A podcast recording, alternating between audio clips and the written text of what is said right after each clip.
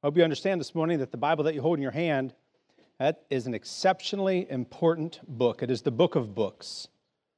Every word in that book is important. Every phrase, every statement, every word, every letter, every punctuation mark. That is an important book. Psalm 138 puts into perspective the view that God has on the importance of his work, of his word. Notice what the Bible says in Psalm 138, verse number 2, how important God's word is not to mankind, but to God himself. The Bible says in Psalm 138, it says, I will worship toward thy 138 verse 2, I will worship toward thy holy temple and praise thy name for thy loving kindness and for thy truth. Watch this. For thou hast magnified thy word above all thy name. Notice what the Bible says here that God himself has magnified his word above his own name. Now, this doesn't mean anything if you don't know how God treats his own name. Listen, God's name is important to him. It's so important, he put it in the list of the Ten Commandments that you should not blaspheme his name. You shouldn't use God's name uselessly like you might a cuss word or some other vain word. God cares about his name. How important is God's name? God's name is so important that the Bible says in Philippians chapter 2, verse 9, the Bible says, Wherefore God hath also highly exalted him, that him there is Jesus Christ. And then it says, Given him a name which is above every name that at the name of Jesus, every knee should bow of things in heaven, things in earth, and things under the earth, and that every tongue should confess that Jesus Christ is Lord, that's his name, Lord, to the glory of God the Father. Listen, please hear me. Every unsaved man or woman this morning, you will one day say the words, you will say the words, Jesus Christ is Lord. Amen. You'll either say them here on earth willingly, or you'll say them on judgment day forcibly. And so when God says that he exalts his word above his own name, that's actually a very important statement. By the way, notice according to verse 2, who is exalting his word? Notice what the Bible says in verse 2. It says, For thou hast magnified thy word. This is God himself that is doing the exaltation of his own word. Understand something. This is not a Baptist preacher magnifying the Word of God above God's name. This is God magnifying the Word of God above His own name. Understand something Baptist preachers, we didn't write the Bible, we simply preached the Bible. The belief system of a Baptist, we didn't write that. We simply read what the Bible says, and that's what we believe. In fact, if you ever want to know what a belief system is of a Baptist, it's very simple. Very simple. What does a Baptist believe? If it is in the Bible, a Baptist believes it. If it is not in the Bible, a Baptist does not believe it. That is the belief system of a Baptist. And so the elevation of God's word to a place of honor above his own name is something that God is doing, not man. Notice the Bible tells us in Psalm 138, verse 2, that, that it is God Himself. He views His word very differently than how man views His word. He says, For thou hast magnified thy word above thy own name. That's not how mankind views the Bible. Mankind, by and large, hates this book. Mankind, by and large, exalts man's name above this word. God exalts this word not just above every man's name, but above his own name. That's an important thing. And so God's word is very important to him. And this morning, as you open up your Bible, as you consider the thoughts and the words and the preaching and the teaching uh, uh of the Word of God, it is you are ignoring this book at your own peril. You are ignoring the precepts and judgments and teachings of this book at your own peril. Understand something. If you die as an unsaved person, understand it is this very book that you will be judged by. The Bible tells us in John chapter 12, Jesus says, uh, He says, He that receiveth, rejecteth me and receiveth not my words hath one that judgeth him. And then he says, The word that I have spoken, the same shall judge him in the last day. And so this book is very important. It will judge all mankind one day. And so every jot, every tittle, every word, every phrase, every letter is very important. Think about the galaxies out in outer space this morning. We have no idea how many galaxies there are in the universe. People say that there are two trillion galaxies, not two trillion stars, two trillion galaxies. By the way, nobody knows that. Like we think that we know that. We have no idea how vast the universe actually is. And so mankind thinks that there's 2 trillion galaxies. That may be a speck on the map. We have no idea. But let's illustrate that for just a moment. How many galaxies is 2 trillion galaxies? Let's say that each galaxy is represented by the thickness of a $1 bill. Here's the Milky Way galaxy. You see it?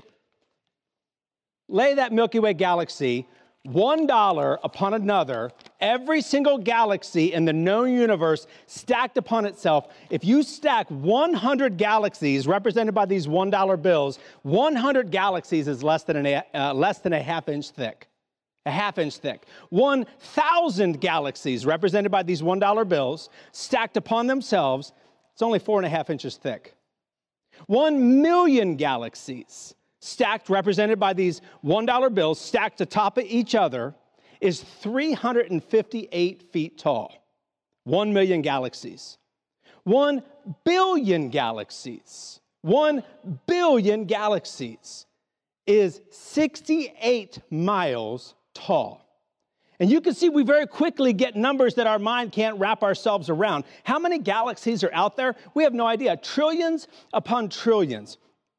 Two trillion galaxies, if we represented them by a stack of, two, uh, of one dollar bills, the thickness of a dollar bill, that two trillion single dollar bills would, would reach from here to halfway to the moon. That's two trillion single dollar bills. And when we think about two trillion galaxies, remember, that's not stars. We live in just one little Milky Way galaxy where there's over 100 billion stars. We, we don't even talk about uh, the like galaxies like the Andromeda galaxy, where there's supposedly over a, a trillion stars. You say, what's your point? Notice Psalm 147. Notice Psalm 147 and verse number four. Notice all of these galaxies, all of these stars, all of the things that God created. Notice what the Bible says in Psalm 147, verse number four. The Bible says in 147, verse 4, it says, He telleth the number of the stars. Watch this. He calleth them all of the trillions upon trillions of stars, he calleth them all by their, what's it say there? Names. He named all of the trillions upon trillions upon trillions of stars. The stars, he did not die for them, but they are so important to him that he named them. Now, let's go back to the Bible if the stars, something like that, if the stars, for which he simply said in Genesis chapter 1, he said, and he made the stars also. It was a passing thought. All of the trillions of stellar galaxies out there, it was a passing thought for him to say, and he made the stars also. Yet they were so important that he named every single one of them. Let's go back to the Bible. Do you not think that every single word in his book is important to him? If he named every star, he named every galaxy, he knows the hairs on, on the top of your head, he knows absolutely everything that there is to be known. Do you not think that every word of this book is important? Listen, he made trillions of stars, he only made one book. And so that one book that he wrote, we better take heed to it. Listen, uh, by the way, when I say one book, it is the one on the binding that says KJV. Just in case you're curious as to which book he wrote. So, what can we learn from the, from the absolute specifics in how he wrote the Word of God? The way in which he wrote certain words, I've read the Bible through many, many times. One of the things that has always caught my eye are words that are similar, but not the same. Have you ever noticed the word Nazarite sounds like Nazarene? They're similar, but they're not the same. The word Nazarite is a Jewish vow. You would take a Nazarite vow. But the word Nazarene is simply a person from the land of Nazareth. That's why Jesus was Jesus of Nazareth. He was a Nazarene. Jesus was not a Nazarite. Those words are similar, but they're not the same. What about heaven and heavens? One little s makes all the difference in the world. Remember, God named the stars and the galaxies. Surely every single one of his words is important. So, heaven versus heavens. Genesis chapter 1, the Bible says in verse 1, God, made, God in the beginning, God created the heaven, singular, and the earth. But later on in that same creation week, he made two more heavens. It's actually three heavens. There's the heaven of the, the, where the birds fly, that's the air that we breathe. There's the heaven of the stars. The Bible talks about the stars of heaven. And then there's the heaven that we think about, God's abode, where uh, saved people go when they die. And so there's actually three heavens, but God speaks about them in the singular and the plural form. Why is that important? Because these words are similar, but they're not the same. There's another word I want you to see this morning. You can turn in your Bibles to the book of Philippians, chapter number four. A word, two words that are similar, but they are not the same. And this one little S on the end, just like the word heaven and heavens, one little S makes all the difference in the world as to what these two words mean. In the Bible, the word always and the word always are similar, but they are not the same. They sound similar, they're very close in meaning, but they are not the same. The word always and the word always, they clearly are connected. Most people, in fact, most Bible people would tell you that alway is the old English spelling of the word always. Well, that's not true. These two words are specifically different in the Bible on purpose. And I want to look this morning at what we can learn from the word alway. I will tell you one simple reason, and it's simply logic that tells you why these two words are different. One reason that these two words are different is because both words are used in the Bible. If only one was important, God would have picked one word, not both of them. But God picked both of these words to be used in the Bible. That means always and always are used in the Bible, but they are not used interchangeably. Just like Nazarite and Nazarene are similar, but they're different. The word heaven and the word heavens are similar, but they're different. So too with the word always and the word always. They are similar, but they are different. They are not the same. You say, what's the difference between always and always? Well, the word always, by definition, it means at every individual time. For instance, if you were to say to me, man, I get stopped at that light, that light is always red. Well, what you're saying by that, you're saying that every time I intersect that light, it is red. You're not saying, when you say that light is always red, you're not saying that light is red 24 hours a day and it never changes. You're not saying that. You're saying that that light is always red, meaning when I go through that light, every time I go through that intersection, it is red. We have a train over here uh, just a quarter mile from the church. Has anybody been stopped by the train and gotten, maybe you're late, late for church, or anybody gotten stopped by this train over here? Mikey, keep your hand up, dude. You're always stopped by that train. so if I go by that train and I get stopped, and I say, man, that, I always get stopped by this train. That train is always on the tracks. I am not saying by that statement, I am not saying that that train resides on those tracks 24 hours a day. I'm not saying that. I'm saying that every moment of time where those two things intersect, my, my drive and the train tracks, I'm saying in effect, it always feels like I'm stuck by that train. I'm not saying it happens 24 hours a day, I'm saying it happens often. The word alway, on the other hand, is actually different. The word alway means continually, perpetually the word alway means never ending. The word alway means 24 hours a day, seven days a week, all the time, at every time, never stopping even one time. For instance, we're not going to turn there. Hebrews chapter 7, verse 25. The Bible says that Jesus Christ ever liveth to make intercession for us. That means he is making intercession for us alway. He never stops, it's always continual. He never takes a day off. He is 24 hours a day making intercession for us to God the Father on our behalf. He is our high priest. He makes intercession for us alway. That is what alway means. And the King James Bible translators got it right when they kept the word always and the word always as separate words. That little s, the end of that word, makes a big difference on what God is trying to explain in his inspired and preserved text. By the way, let me just throw this out for good measure. God doesn't need you or me thinking that we can show up in 2023 and finally correct the Bible. The Bible has been corrected since its inception. It was inspired in perfection, it was preserved in perfection.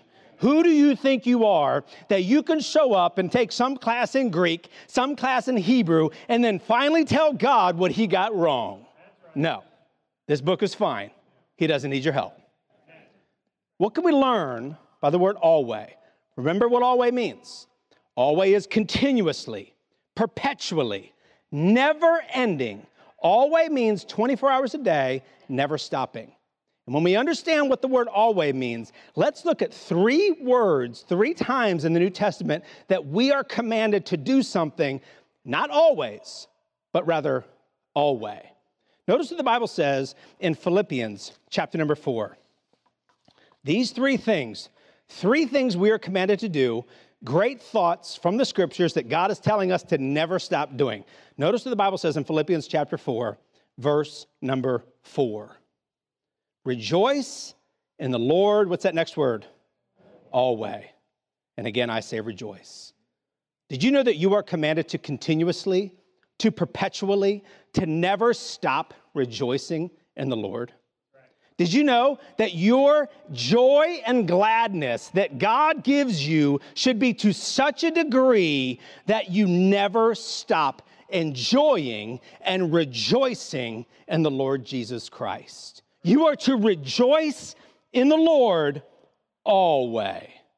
Now, there's not a parent here that does not understand what it is like to rejoice in your kids. There's not a person here that doesn't understand what it's like to some degree to rejoice in some tangible possession or maybe your job or some money that somebody had given you. All of us understand the thought of rejoicing in something. Let me ask you a question Do you ever just rejoice in the Lord? Do you ever just get alone with the Lord and say, Thank you, Lord? Just rejoice in Him. It wasn't a couple of months ago. I was around the corner at McDonald's on my lunch and I was really struggling. And I opened up the Bible and I needed the Lord to help me. I needed to get my rejoicement back in the Lord. And I opened up to Proverbs chapter 5. Do you know what the first two words of Proverbs chapter 5 is? My son. And I read that and I thought, thank you, Lord. That is all I needed. Now I, I finished the chapter, but you understand what I mean. I mean, that I needed that. This book encouraged me and my rejoicement came. Do you ever just enjoy being with the Lord? Listen, I understand you rejoice in your family, you rejoice in your job. Listen, some of you wickedly rejoice in sin, you run to sin to do evil. My question for you do you rejoice in the Lord? Do you remember where this book was written? The book of Philippians, written by the great apostle Paul. Let's go back to class. Does anybody remember where the book of Philippians was written by Paul? jail. Listen, this wasn't the correctional facility down in downtown Cincinnati with polished concrete and three squares, three squares a day. This was a filthy, disgusting Roman prison where he was in stocks, probably next to rats and mice and filth, who knows where. And Paul is saying, listen, you rejoice in the Lord always. You compare that to us. You think about what it took Paul to lose his rejoicement, and you compare that to what it takes for us to lose our joy. Good night. Paul's in prison, and he says, Rejoice in the Lord. Good night. We get corrected in some area that we should get corrected. And, you know, it's like somebody shot our dog. You know, oh, don't talk to me that way. You know, we lose our rejoicement all the time. And Paul from prison is telling us to rejoice in the Lord always. This command is not rejoice in the Lord when things are good. This command is not to rejoice in the Lord when you feel like it. This command is not to rejoice in the Lord when times are tough. This command is to rejoice in the Lord always. Listen, our rejoicing in the Lord should be continuous, perpetual, and never ending. That is a very high command. Rejoice in the Lord alway. And again, I say rejoice. Go to Second Thessalonians chapter 2, and let's look at the second thing that we are commanded to do always. Second Thessalonians, chapter number two, just a couple of pages away. We are to rejoice in the Lord always. But notice what the Bible says in Second Thessalonians chapter 2 as we move to our second thing that we're supposed to do always. The Bible says in Second Thessalonians chapter number 2 verse 13, "But we are bound to give thanks to God, I'm sorry, thanks alway to God for you, brethren beloved of the Lord, because God hath from the beginning chosen you to salvation through sanctification of the Spirit and belief of the truth. Notice the word alway in verse 13. But we are bound to give thanks alway to God for you. Did you know? In fact, it says who the you are there, brethren beloved of the Lord. Did you know that you are supposed to be giving thanks constantly to, for, to God for other saved people? You are supposed to have in your heart and mind an idea of continual, perpetual, never ending of giving of thanks to God for other saved people. That's difficult to do. But listen, there is supposed to be a continuous, a perpetual gratitude in our heart toward other saved people in our life. I, I mentioned it uh, 10 minutes ago, 25 years ago. You, you will never understand what certain people mean in my life, like Bill Hayes, who in one statement just completely altered the course of my life. You have people like that for you. I'm thankful for him. I'm thankful for what he did for me when I was a teenager. I'm thankful for what he did for me when I was an adult. I am continually thankful to people like him. But listen, it's easy to be thankful for the Bill Hayeses of the world. You got to be thankful for some people in this room that you have issues with. And the Bible says, not me, the Bible says, be thankful, give thanks to the Lord always for the brethren beloved of the Lord. You say, well, I don't think they're really beloved of the Lord, so I don't have to give thanks for them. That's not the point. The point is, you're supposed to thank God for other saved people. Do you ever do that? Do you, when you have a conflict, do you ever thank God for the other saved people in which you're, you're in that conflict with? Or do you just constantly see them like the devil? You constantly see them like the enemy. Listen, the Bible says we wrestle not against flesh and blood. They're not my enemy. I'm supposed to give thanks to them and for them. Listen, is there a continuous, perpetual, never ending thankful attitude that you have in your heart toward the Lord for other saved people? Notice two things in this verse. Notice what the Bible says in verse 13. It says, We are bound to give thanks alway. Did you know that thankfulness is an action word? You give thanks. Listen, thankfulness is not something that stays in your heart. Thankfulness is not something that stays in your mind. You cannot consider yourself a thankful person if your thankfulness only stays in your heart. Thankfulness, therefore, is like mercy, it is like compassion, it is like charity. It is something that is shown outwardly, it is something that is given. That's what it says. You give thanks. Listen, if your thankfulness is not shown, if your thankfulness is not expressed or shared, then your, think about this, then your thankfulness actually didn't happen because you weren't thankful. Thankfulness is an action word, is it a condition of the heart that you give? Thankfulness is given to God for brethren beloved. That's what it says to God for the saved people in your life? Do you proactively give thanks to God for those in your house, for those in your church, for those in your workplace, those people in the circle of your life that are saved, that are born again, that know Christ as Savior? Do you give thanks for those people? The Bible says you should continuously do this. Listen, I would submit to you one of the reasons that we have this command is because you wouldn't be who you are if it weren't for those people. You wouldn't be where you are if it weren't for those people.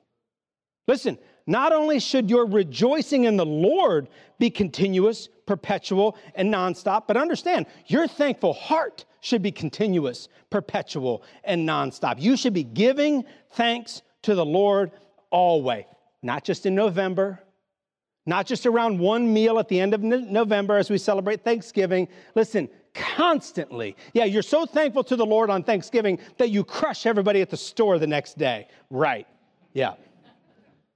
You should be thankful to the Lord always. By the way, I would submit to you that gratefulness and thankfulness go hand in hand. I would submit to you that contentment and thankfulness go hand in hand. But envy, well, that runs opposite of thankfulness. G- gossip, that runs opposite of thankfulness. Anger, bitterness, resentment, those all run opposite of thankfulness. By the way, I would submit to you this Common courtesy. If you don't give common courtesy, somebody opens the door, you don't say thank you. Listen, that runs opposite of thankfulness. It's common courtesy, polite. You are to be thankful to the Lord always. Go to your Bible to Colossians chapter 4. We'll look at a third thing that we're supposed to be thankful. I'm sorry, that we're supposed to do always. Colossians chapter number 4. We talked about rejoicing in the Lord always. We talked about giving thanks to the Lord always. There's one more thing that the New Testament tells us that we're to do always. Now, when you get to the book of Colossians, the first two chapters has to do with who is Christ. The last two chapters has to do with who we are in Christ. And so the last two chapters of the book of Colossians is actually God trying to tell us how to be more like Jesus. The last two uh, chapters of the book of Colossians is God telling us what Jesus would do if he were in our situation, if he were in our life. And so, Colossians chapter 4, we get to an interesting uh, verse Notice what the Bible says in verse 6. This is tough. This is a hard one, but it's in the Bible, so we mention it. Colossians chapter 4, verse 6. Let your speech be alway with grace, seasoned with salt, that ye may know how ye ought to answer every man. Did you see that? Your speech needs to be always, never ending, perpetual, doesn't take a day off, always filled with grace, seasoned with salt. Let me ask you a question. How's your speech this morning?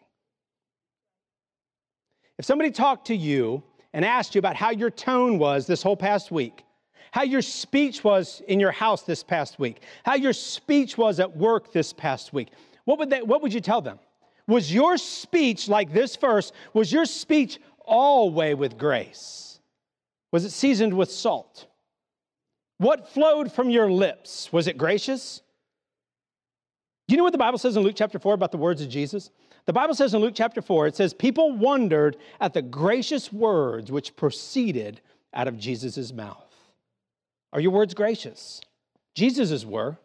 Now I know that these, these three examples of the word always, it is impossible for fallen man to reach this standard. That's why we need the Lord. That's why we need mercy. That's why we need forgiveness. That's why we need grace. But understand, this is a very high bar. Remember something about Christianity. Becoming a Christian is the easiest thing you will ever do. Jesus paid it all. You receive Christ as your Savior. Becoming a Christian is the easiest thing you will ever do. Being a Christian is the hardest thing you will ever do. These two things are not the same. Becoming a Christian, a childlike faith, a child can get saved. But understand, somebody that has been saved 60 years still struggles with these things. Because becoming a Christian is easy, being a Christian is very difficult. And that's what you see in these three things. So notice what the Bible says. Verse 6 Let your speech be alway with grace. Never anything comes out of your mouth that is not gracious. That is difficult. Notice what the Bible says here in verse 6. It says in verse 6, uh, let your speech be alway with grace, seasoned with salt. You know what God is saying here? God is saying, He's saying, listen, make your words so that people don't mind eating them. That's what God is saying. Listen, most of the people in this room, you like delivering your words, but you give very little thought as to how people receive your words. God is saying here, God is saying, be careful with how somebody else is receiving your words. You know why your words fall on deaf ears sometimes? Because you didn't season them with salt. They weren't gracious. You weren't concerned, you were concerned with delivering your words you were not concerned with how your words would be received. They were not gracious words, they were not seasoned with salt. Notice the second thing that God tells us in this verse, verse 6. This is one of the this is a great practical verse right here. Let your speech be alway with grace, seasoned with salt, that ye may be able, I'm sorry, that ye may know how to how ye ought to answer. Watch this. Every man. Notice those two words. Every man. Do you know what God is saying here? God is saying you need to know your audience. God is saying you need to know who you're talking to. You need to be discerning and navigate your words in such a way with grace, seasoned with salt, that you can not just deliver your words the way you want to deliver them, but allow your words to be received for every individual man that you might speak to. Listen, this is an incredible principle in communication. Listen, if you're in sales, if you're in ministry, if you're married, if good night, if you're breathing, this verse will help you. You need to have gracious words seasoned with salt, and then you have to have a discernment that you know how to answer, get your message delivered to the person that you're speaking to, because you have to know your audience. You have to deliver your message not in the way you want it delivered, but you have to deliver your message in the best way that it will be received. Can I tell you something? It is not okay for you just to say something because it's in your head. It is not okay for you to say something just because it came through your heart. It is not okay. By the way, it's not okay for you to say something just because it's true. You can have true words, not be gracious words. You can have true words, not seasoned with salt. Listen, people get so consumed with the words that they say, you should be more concerned about the heart that those words came from. Out of the abundance of the heart, the mouth speaketh. So, three, three verses, three examples of the word always versus the word always. The King James translators got it right when they left that word, that letter off, that S off of the word alway. They knew what they were talking about. God knew what he, what he was talking about. We should rejoice in the Lord always. We should give thanks always. And we should speak with grace, seasoned with salt always. We should do these commands continuously. We should do them perpetually. We should do them never ending. Can I ask you a question? What does it take to stop you from doing these things?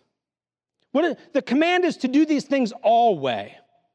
Listen, what does it take for you to stop these things? In fact, the more I thought about this, the more I was convinced that our problem isn't so much what does it take to stop us, because most of us, we don't even do these three things.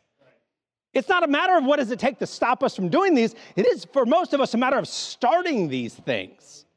Do you rejoice in the Lord? Have you rejoiced in the Lord all week, all month, all year?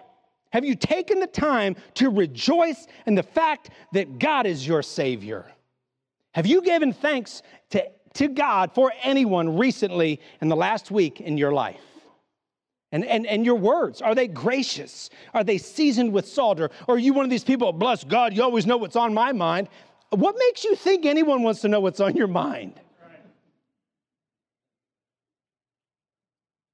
Turn to Matthew 28 and we'll close. Matthew 28. These three things are things that we are supposed to do.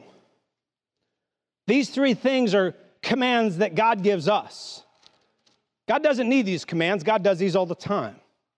And see, these are commands for mankind. These are commands that we are supposed to reach to. These are commands that we are supposed to stretch toward. These are our goals. My question is not so much as does God have any of these kind of commands? Because God's the one that makes the commands. But if we get these three commands that we're supposed to uh, have our, gra- uh, our speech seasoned with salt and have gracious lips always, uh, I'm sorry, always, if we are supposed to give thanks always, if we're supposed to rejoice in the Lord always, is there any always that God has to do? Is there any always that God is on the hook for? There's one, and only one. The Bible says in Matthew chapter 28, verse number 18, Jesus came and spake unto them, saying, All power is given unto me in heaven and in earth. Go ye therefore and teach all nations, baptizing them in the name of the Father and of the Son and of the Holy Ghost, teaching them to observe all things whatsoever I have commanded you. And lo, I am with you always, even unto the end of the world. Did you see what God is on the hook for? God is on the hook for never leaving us nor forsaking us. Listen, God promises, hey, I will be with you always.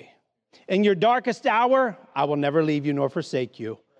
In uh, pinnacle moments, whether it's marriage or children or graduate, you name the, the, the moment, I'm going to be with you. I am going to be with you always, continuously, perpetually, 24 hours a day, never ending. It is interesting that this is the last phrase in the entire book of Matthew. It is almost as if Matthew had his pen in his hand and he wrote these words and he said, You know what? That's a good one to end on right there. That God promises to never leave us nor forsake us. This may be the greatest promise in all the Bible that once you are saved, you are eternally secure, never to be lost again.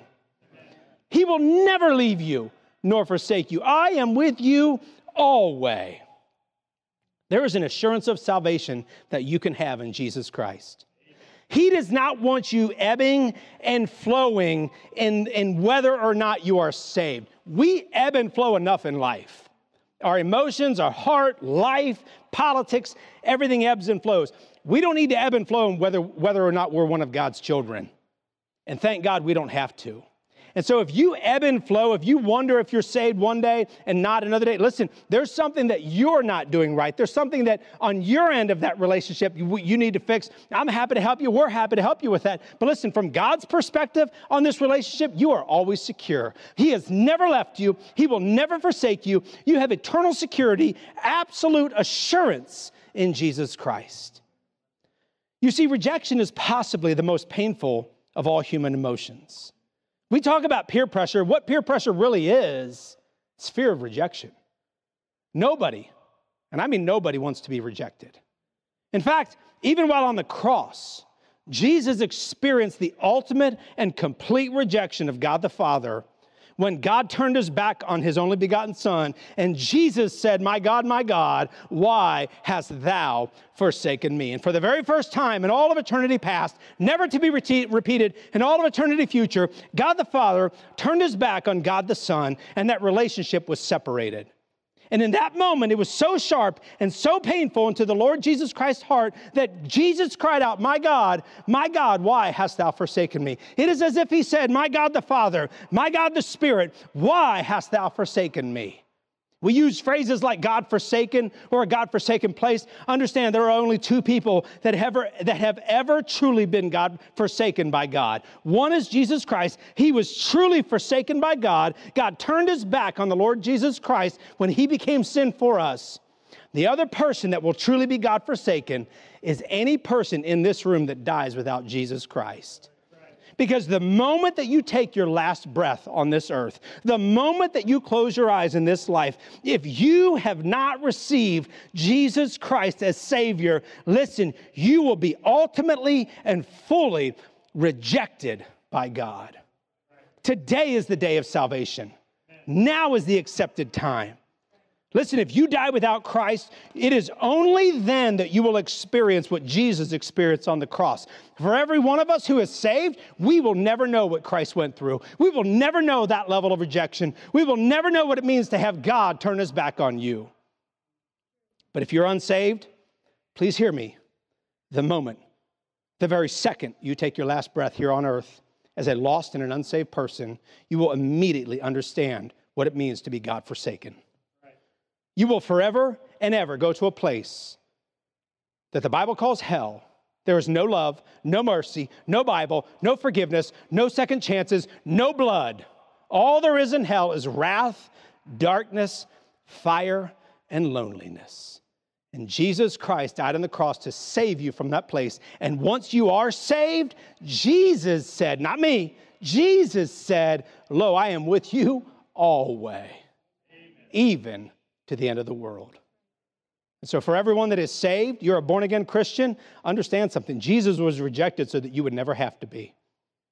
Jesus said, I will never leave thee nor forsake me. Jesus said, uh, My sheep hear my voice and I know them, neither shall any man pluck them out of my hand. Listen, when Jesus said, I am with you always, even to the end of the world, listen, that is one of the greatest Bible promises ever written. He will never leave you nor forsake you. You see, there are some things in the Bible that we are called to do always. We are called to rejoice in the Lord always. We are called to give thanks to the Lord always.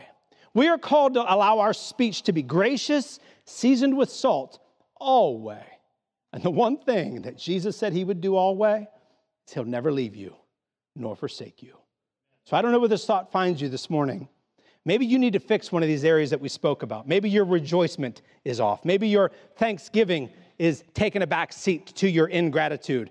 Maybe, maybe your speech needs to be fixed and reset. Understand the one thing that doesn't need to be fixed is God's promise on this. He will be with us always. And if you are not saved, you can have that Bible promise today that He will never leave you nor forsake you. Right now, if you're not saved, you don't have that Bible promise. That is not your promise to cling to. That is my promise and everyone else in here that is saved.